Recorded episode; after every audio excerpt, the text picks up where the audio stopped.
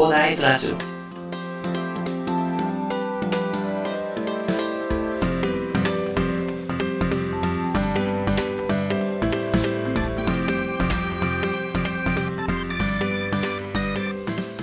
はい、おはようございます。こんにちは、こんばんは、広大です。この番組ではですね、一級建築士、プロガー、ポッドキャスター、セールスデザイナーの私がですね、日々の活動を通してサラリーマンの方の人生が豊かになるために役立つ情報をお話しさせていただいております。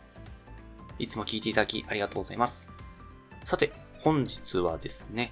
え誤りを指摘しない方がうまくいくということについてお話しさせていただきたいと思います。え皆さんはですね、相手の意見が間違っていると思うと、それは違うよと指摘してしまうことってありませんかね？私結構昔あったんですよね。はい。しかしですね、それでは結局何も解決しなくて、で、相手と関係性が悪くなってね、まあ、結局相手を説得できない結果となってしまう。ということになりかねないのでね、注意が必要なんですよね。まあなぜならですね、相手の誤りを指摘するのはですね、まあ、相手を罵倒しているのと同じことなんですよね。まあ、そうなると、当然相手も反発しますので、結局ね、いい結果っていうのは生まれないからなんですよね。実際ですね、まあ私も仕事で、まあ何度かね、相手のミスを指摘したことがあるんですけど、ただ相手にとっては、相手の方はそれが正しいというふうに思っているところでね、自尊心が傷つけられたというお話になってしまうので、すごい反発にあってしまったんですよね。本当に、なんでしょうね。現場に私が行ったらね、現場の人がいないみたいなね。現場で打ち合わせするって言ったじゃないですかみたいな感じですね。行ったらね、めちゃくちゃ、なんかめっちゃ反発されました。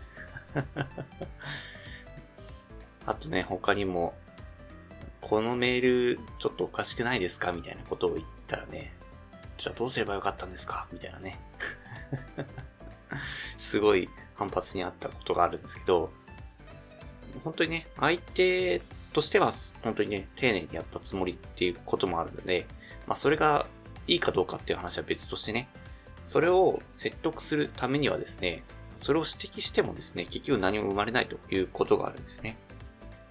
まあ結局私もそれでね、まあ説得を断念したことが何回かありましたね。逆に、まあどうすればいいのかという話なんですけど、相手の考え方に理解を示してあげること。これっていうのが一番重要なんですよね。で、相手の考え方をね、理解した上でね、まあ一緒に事実を確認していきましょうという話にすれば、まあ相手がね、自発的にその誤り、もし相手が誤りだったらね、まあこっちが誤りだったらもう大変なこと、大変じゃないんですけど、まあ本末転倒というかあれなんですけど、説得するとかいう話じゃなくなるんですけど、まあ相手がね、間違っていた場合はですね、一緒に相手がね、自発的に誤りを気づけたんですね。それは完全にね、説得ができたという結果が生まれますのでね、ぜひね、相手の考え方を、まあそういう考え方もあると思うんですけど、私はこういうふうに考えていました、みたいなね、そんな感じでやっていければね、まあ結果として説得できたという話になりますので、で、いい関係もね、保ったまま話し合いが終えられたということになりますのでね、ぜひね、まあそういうことで心がけて、相手の間違いは指摘しないということを心がけていただければと思いますね。